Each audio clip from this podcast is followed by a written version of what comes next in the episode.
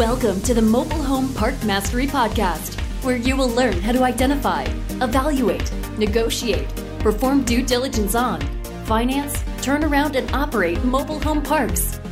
And now, here is your host, the fifth largest mobile home park owner in the United States, Frank Rolfe. We know that every mobile home park must have a manager, but should that manager be you? This is Frank Rolfe, the Mobile Home Park Mastery Podcast.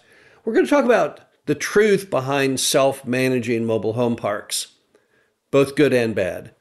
Now, Dave Reynolds, my partner, always self managed his early parks. He'd buy a mobile home park and he'd actually move into the park while he did the renovations to it. And I also self managed in person my early mobile home park, Glen Haven for one entire year, I sat in a little office there at the park, a little trailer, and I self managed the turnaround, leasing of the lots, the selling of the homes, everything. And then it begs the question was that a good or bad idea? Well, let's start off with the good attributes to self managing. The first big one is you then have much greater control over what happens because you're physically there. So there's no question if you want 100% control, if you want to micromanage your heart out, then being there at the park all day, every day is, is the way to make that happen because you don't delegate at all. You basically are the sole actor, the sole decision maker in everything that goes on. And that typically translates into having a faster and more effective turnaround. Also, when you self manage, you learn a lot about the business firsthand right there in the trenches. I have to say, I probably learned more from Glen Haven than any other park I ever bought because I knew nothing about the business when I got into it. So my learning curve was faster and stronger and higher self managing than it was later when I didn't self manage. So if you want to learn the business again, self managing is probably a good way to get that going. And of course, then you have the cost aspect. If you self manage, your management cost is basically zero because you don't pay yourself. So it's just your time. So if you're trying to cut the cost down to the absolute minimum on the management side, then self management would get the job done. But now let's go over some of the downside items to self managing a mobile home park. The first one is it can really be culture shock. I know that at Glen Haven, when I self managed Glen Haven, coming out of the environment of being in an office building, wearing typically a coat and tie during the day, meeting with other business owners that also owned coats and ties back in my billboard days, to then being at Glen Haven was a little strange. Some would have said it was a little depressing. Now, I tried to break through the depressing, saying, well, wait a minute here. I'm trying to learn about a business. But you can't say that vaulting yourself from your normal life into mobile home park living is not a little bit of systemic shock. And some people are not going to like that. And I myself can truthfully say when I first started managing at Glen Haven, I didn't much like that either. It was not the kind of thing I was accustomed to. So the first downside is it can kind of get you a little depressed. The next item you need to know is it can be incredibly boring. Now you might say, why is that? How could that be incredibly boring? Well, the problem is not much goes on in a mobile home park. When I first bought Glen Haven and I was trying to get things fixed and homes ready and paint things and patching the potholes and trimming trees and getting rid of all the junk, it was pretty active for a short time in the front end. I'd have the old roll off dumpster brought in and start picking up all the trash. Okay, that was exciting. A lot of action then. You had a lot of satisfaction from a day's work. And it was true of all the early big stuff painting the laundry building, taking old vacant homes and repainting the exterior and, and the interior. But pretty soon we went from that mode into more of the mode of just a lot of time passing with not much to do. So as a result, what ended up happening at Glen Haven when I was there in the little office every day is I really segued more into adult daycare.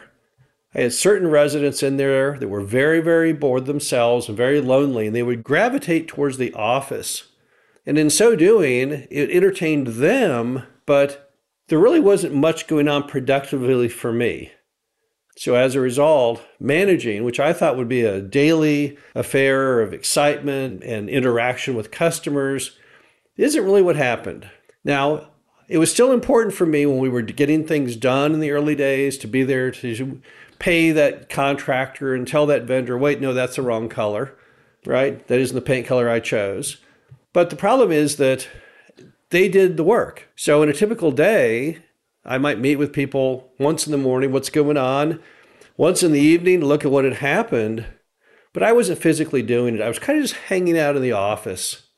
And so after a while, that got to be a real grind. It really, really got boring.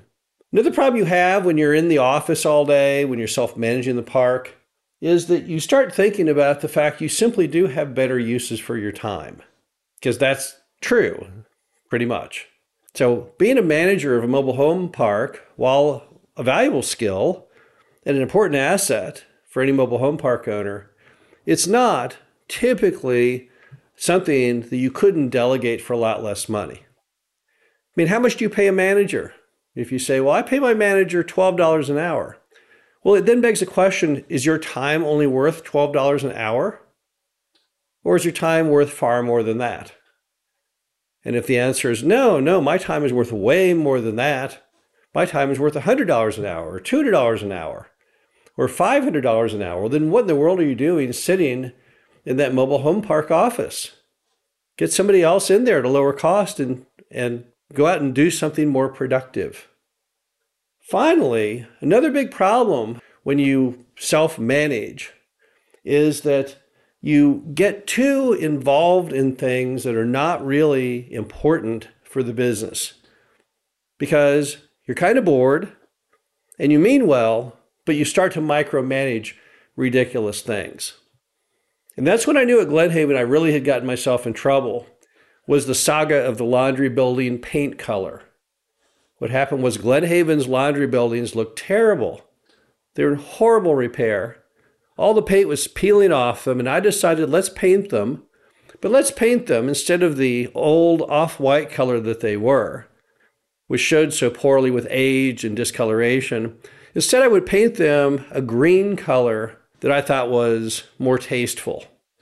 So I went down to the paint store and I got a bunch of paint and I hired a painter and we painted the laundry buildings and I didn't like the color green. The first green we had, it didn't look right to me. It was like too lime color. So I said, Painter, I don't like that green. Let's repaint the buildings again. And they said, Well, I'm going to charge you the full amount to repaint them again, right? Because it's not my fault. You chose the green. I said, Yeah, yeah, I know. So I went down, I got some more paint chips, I stared at them, I ordered again. This time it came out to jeweled color. It wasn't that nice, attractive green that we all see on the National Park Service equipment that blends in so well. No, this was green was more obnoxious. It was more of a Kelly green, kind of tacky. So here I was again back to the painter. Painter, we got to paint these buildings again. Well, the guy thought I was an idiot, an absolute nut, because who in the world is this focused on the shade of green of a laundry building? But I was. So after the third time of painting the buildings, I thought, ah, okay, now I've, I've achieved the right color. But you know what? We shouldn't have done it more than the first time. Nobody cared. Everyone thought after the first one, wow, it looks so much better. They didn't care that the green was a little off from what I had anticipated. And I started to do that on almost everything. I knew I'd really hit bottom when I actually hired an architect to try and help me redesign how to make Glenhaven more architecturally important and attractive. And I was very close and was toying with the idea of taking all of the old flat roofed homes in Glenhaven and painting them a terracotta color, painting the doors turquoise, and getting logs and sawing the logs off in little one foot increments, and then affixing those to the tops of the homes so it looked like some kind of expensive New Mexico installation, like something you would see in Taos or Santa Fe. And fortunately, I then realized I had gone truly mad, that I was way, way gilding the lily, that I was gone overboard and had started to segue from realizing that it was a business and instead it was some kind of weird art form because I was so bored and trying to find meaning for my time. The bottom line to it is that for most mobile home parks, the best choice of someone to manage it is a manager, not yourself. Now, in certain insta, you know, occasions, you may decide on a very temporary basis that you should self-manage because there's so much going on in the turnaround, the number of dollars are so large and there's so much at stake. But for most people, the best selection is simply for you to manage your manager appropriately but delegate all the day to day tasks to your manager. That doesn't mean that you have to step out of the picture entirely. You can still call that manager every day. You call them in the morning, see what's going on today, and in the afternoon, okay, what happened today.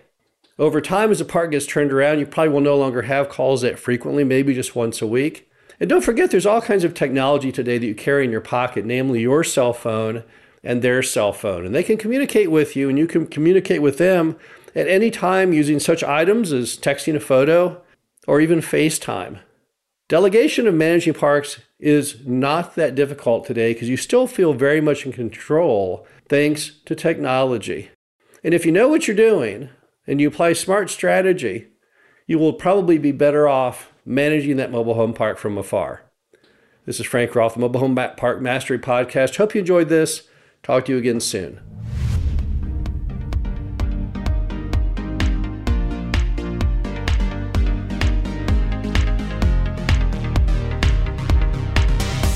You for listening to the Mobile Home Park Mastery Podcast. Be sure to visit us at mhpmastery.com to subscribe to the show, read our show transcriptions, and access all of our great information on mobile home park investing.